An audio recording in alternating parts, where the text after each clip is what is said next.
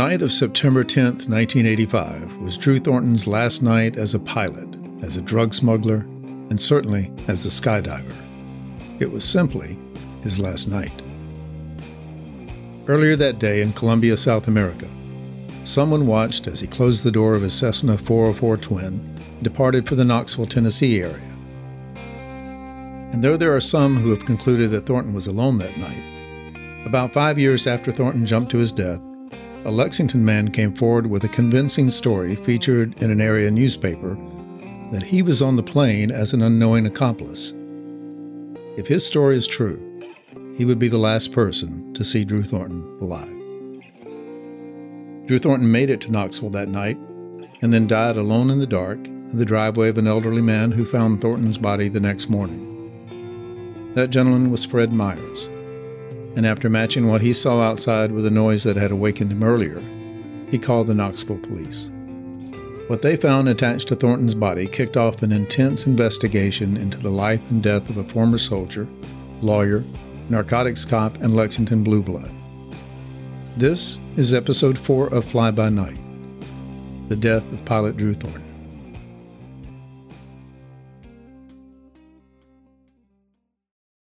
In the first three episodes, we met the cast of characters of the company, a drug smuggling organization made up of former Lexington, Kentucky narcotics cops and others they had recruited into what became a large scale marijuana and cocaine smuggling ring, using airplanes to fly drugs from South America to Kentucky. Their business venture had started small, apparently was selling confiscated drugs, less for the money than the thrill of it but it wasn't long before Lexington police officer Drew Thornton began to use his pilot's license to move larger amounts of drugs into the city. By the time he died, the company had gone through several phases, and in 1985, Thornton was now operating on his own, having abandoned his partnership with Bradley Bryant and Henry Vance. And he had transitioned from flying tons of marijuana and surplus World War II cargo planes like DC 3s and DC 4s to bringing in smaller, but much more lucrative bundles of cocaine and a far less noticeable Cessna Titan, a relatively small and fast twin engine airplane outfitted with long range tanks. In an earlier episode, you met Rick Sanders, who was serving as a DEA agent and pilot in Kentucky at the time Thornton jumped to his death. Sanders remembers how the story of Drew Thornton began to draw wider attention when news of the fatal jump began to spread. I recall uh, hearing that there had been a uh, subject parachute to his death in Knoxville, and it was shortly thereafter that Drew Thornton's name started coming up, and then I learned that he was the guy that actually had uh, parachuted to his death.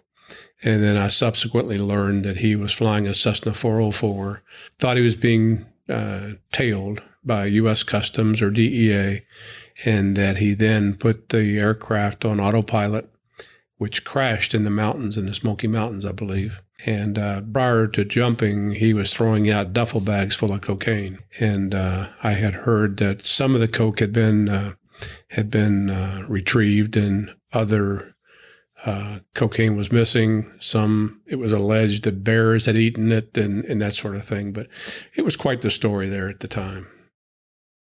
As Drew Thornton flew towards his destination of Knoxville that early fall evening, with him was a man who says Thornton tricked him into coming along on what was supposed to be a simple business trip.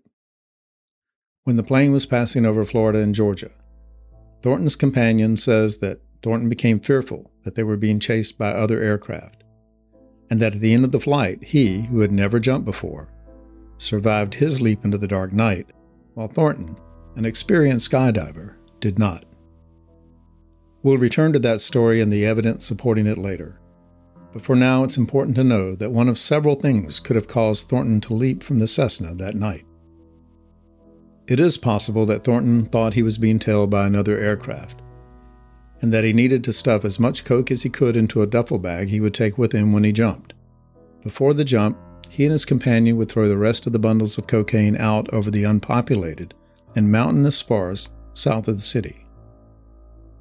Days and even weeks later, bundles of coke begin to show up in the national forest to the south of Tennessee. Coke wrapped and labeled the same way as that found on Thornton's body. Maybe it was a case of simple paranoia, and there was no plane tracking the Cessna that night.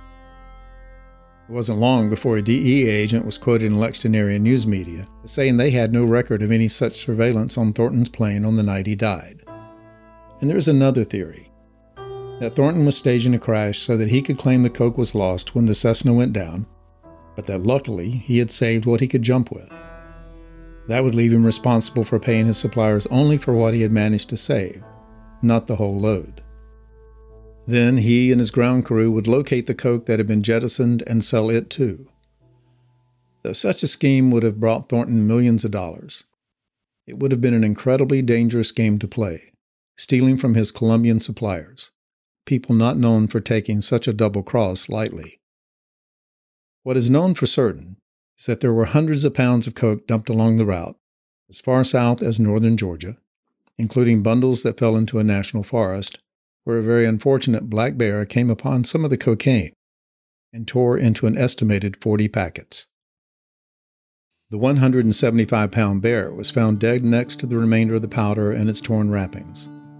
At the end of this episode, we'll update you on what happened to the bear and its odd trip to the bluegrass state where it resides today. For whatever reason, Thornton's plan began to fall apart, and he and his companion dumped most of the coke while the plane was flying on autopilot. There is substantial evidence that Thornton had two or more accomplices on the ground awaiting a possible landing and offloading at an airport in Georgia, or at a second drop zone location that was to be used if a landing wasn't possible.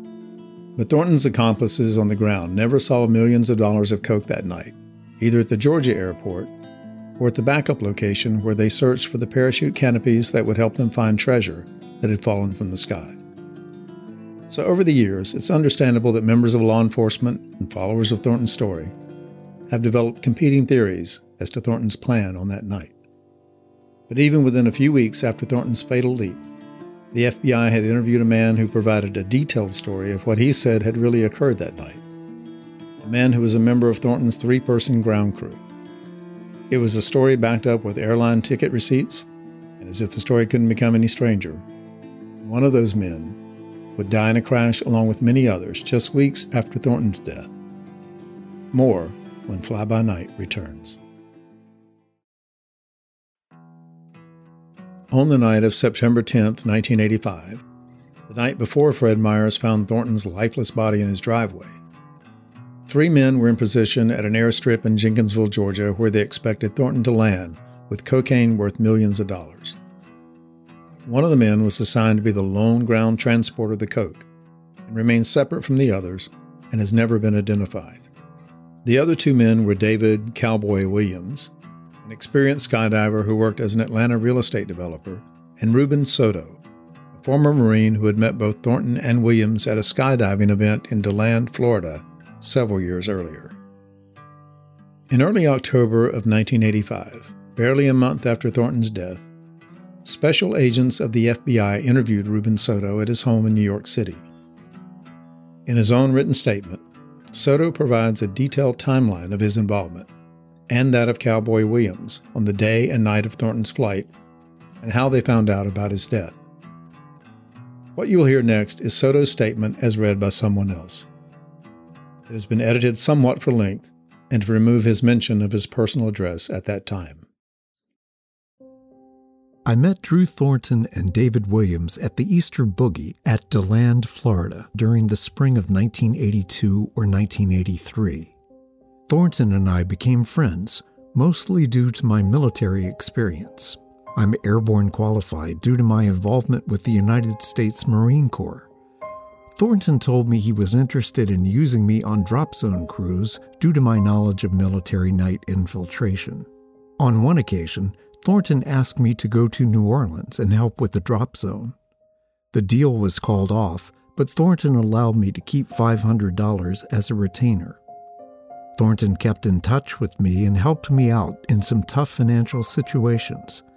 I felt indebted to Thornton. Thornton called me and told me he'd pay me $10,000 to fly to Atlanta, Georgia, and participate in a drop zone operation. On September 8, 1985, Thornton called me and told me to fly down to Atlanta, Georgia on Tuesday, September 10, 1985, and that David Williams would meet me at the airport. David Williams picked me up at the airport in his Mercedes with the license plate Skydive. We talked about the drops which were supposed to be made the evening of September 10, 1985, at around dusk. The plan called for Drew Thornton to fly from Colombia, South America, with loads of cocaine and land at West Wind Parachute Club in Butts County, Georgia, and unload the cocaine. From there, the cocaine was to be loaded into a vehicle and driven to a predetermined location. I do not know where this location was. I was hired to provide security for the drop by examining exit routes and to follow with David Williams in Williams' red blazer, the vehicle carrying the cocaine. If anyone tried to follow the vehicle carrying the cocaine, we were to interfere with it, allowing the load to go free. At about 7 p.m. on September 10, 1985, Williams and I drove the Blazer down to West Wind Parachute Club to make the pickup. We got there about 7:45 p.m. There was still a plane up in the air and there were people at the drop zone. This upset Williams. We drove to a gas station and waited for these people to leave. Williams did not want to be seen. At about 8:45 p.m., we drove to the drop zone. We waited for the plane. At about 9 p.m., Williams decided to drive to the secondary drop zone, which was in northern Georgia. We drove the Blazer toward Chattanooga, Tennessee, then got off the highway and drove along winding roads till we got to the secondary drop zone. This trip took about two to three hours. The drop zone was on the top of a mountain. Williams described it as an orchard, I believe it was close to the Tennessee border. The plan was for the second man in the plane to jump with the cocaine and to use cargo chutes for the rest. Okay, let's pause here for a minute. What you just heard in Ruben Soto's own words was that there was to be a second man in the plane. And though he didn't see that man, it's obvious he had been told that Thornton was not alone. Let's return to the statement from Ruben Soto. We waited there for about 20 minutes and then drove to a small airport nearby to see if the plane landed there. This airport was marked by a light beacon, and around the back of the airport there were bulldozers. Because there was no sign of Thornton's aircraft, we drove back to the secondary drop zone at the orchard. We waited there for about 10 minutes, and Williams got out of the blazer and looked at the tree line looking for canopies. Then we drove back to Atlanta and Williams' home. We got home when it was just starting to get light outside. Williams and I went to bed. I slept on the sofa. Early the next morning, Williams woke me up and told me to monitor his answering machine, to answer the phone if Thornton called. Williams left early in the morning dressed in a business suit. He came back to the house at around 5:30 we heard on the television news that Drew was killed by jumping. He received a phone call at this time. I don't remember him making any calls other than to find out the next flight from Atlanta to New York. We drove in the Mercedes to the Atlanta airport, and he bought a plane ticket on Delta Airlines for me. He paid for it with a credit card. I was out of money. I flew out of Atlanta at around 9 p.m.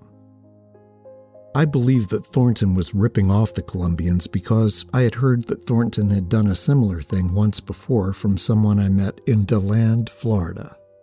He told me that Thornton had landed a plane, unloaded the cocaine, went back up with some cocaine strapped to him, and then bailed out, allowing the plane to crash. He would claim that he was being followed and had to bail out, and the people he ripped off would assume that the authorities had the cocaine at the crash site. Soto affirmed that his statement was true and signed it.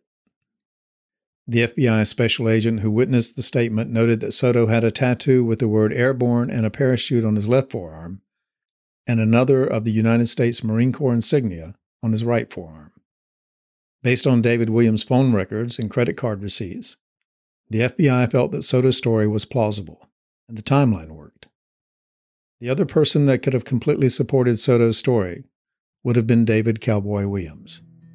But that was now impossible, because only a few weeks earlier than Soto's FBI interview, and only 18 days after Drew Thornton's death, Cowboy Williams died in an aircraft accident. The airplane involved was Williams' own Cessna Caravan, a plane he operated for a skydiving business. And as tragic as the loss of any individual may be, the story was far more tragic.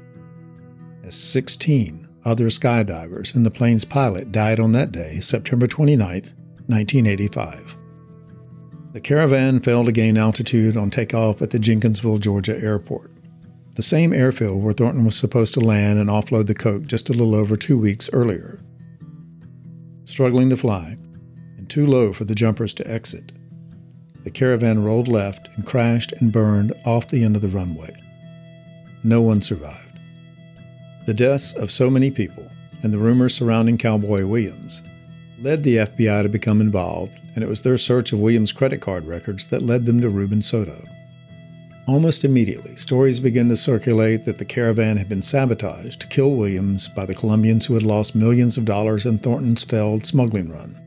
It was a story that gained great currency when representatives of both the FAA and the DEA were quoted as saying the plane's fuel had been contaminated, with the contaminant being sugar poured into the caravan's fuel tank, clogging the caravan's fuel filters and cutting off enough of the flow to make it impossible to fly.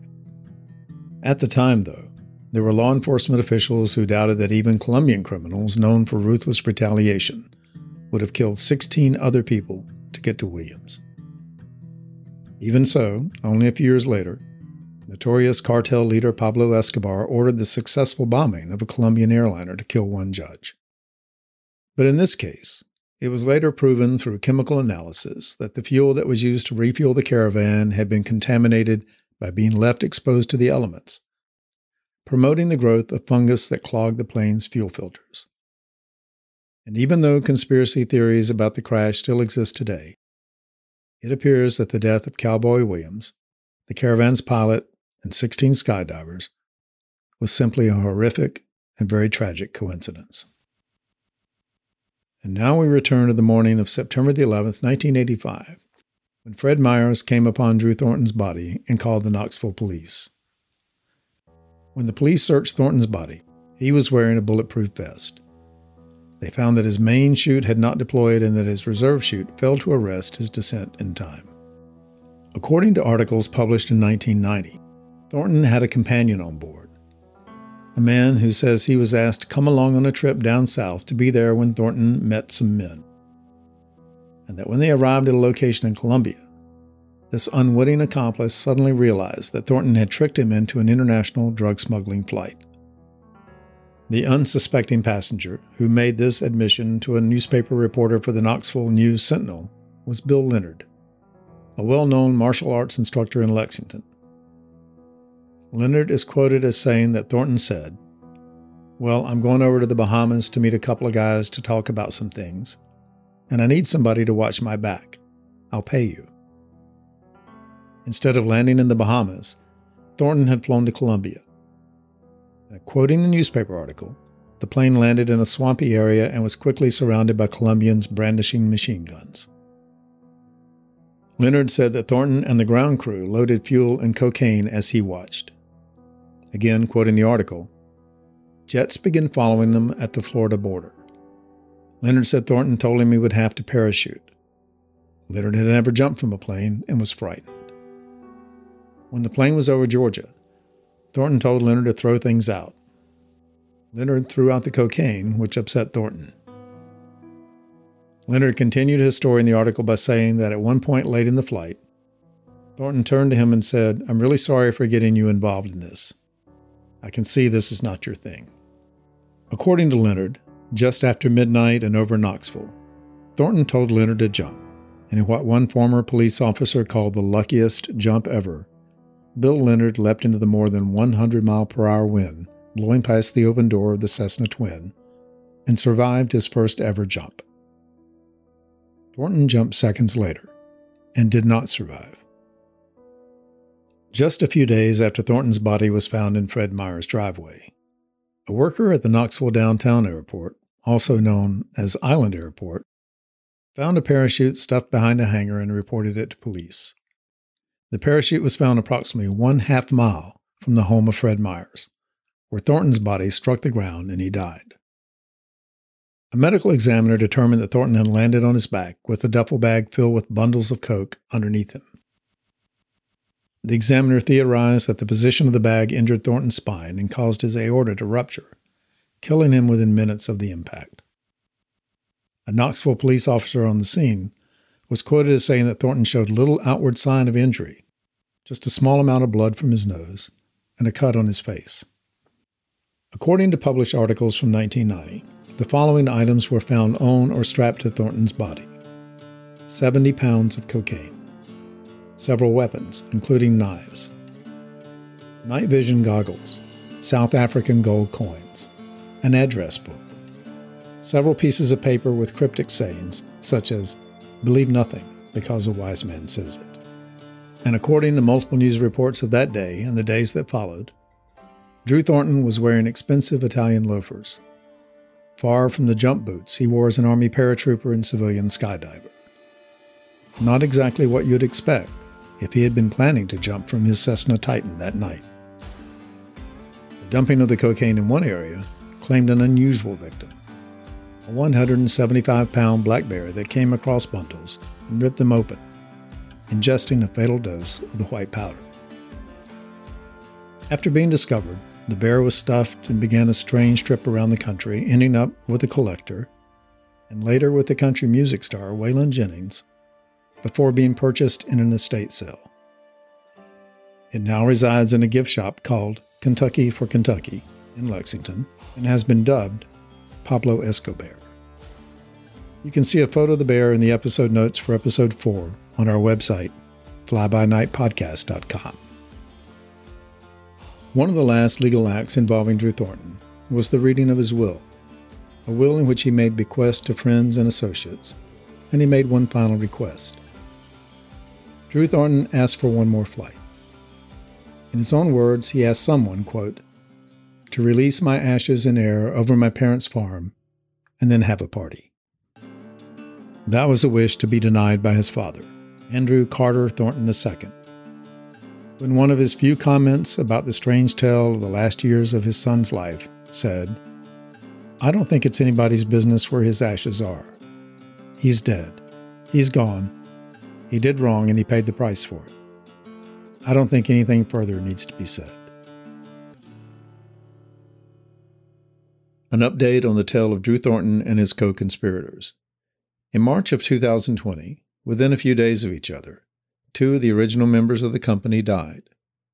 They were Henry Vance, who, as you heard in episode 3, was convicted for his role in the murder of Florida State Attorney Eugene Berry.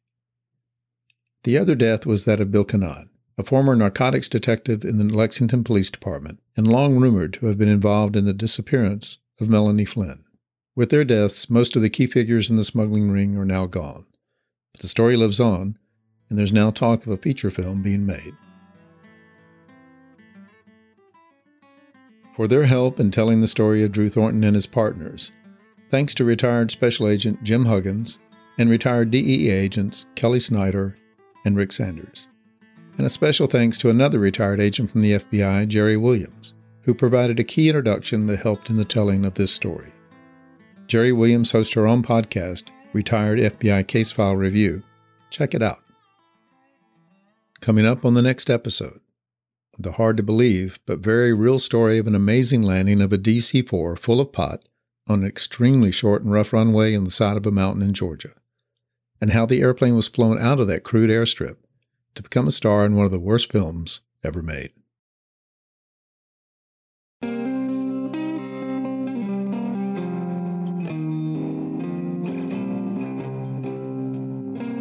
Fly By Night is brought to you by Midnight Flyer Media. Theme music is Darker by Henrik Anderson with additional music by Abe Stites. Show art is by Einie with additional design by Abe Stites. The show is produced and hosted by Charles Stites with editing by Abe Stites and additional audio support by Resonate Recordings. If you like what you hear, please leave a rating and a review, and subscribe to Fly By Night wherever you get your podcast. For photos and more on the key players in each episode, visit flybynightpodcast.com.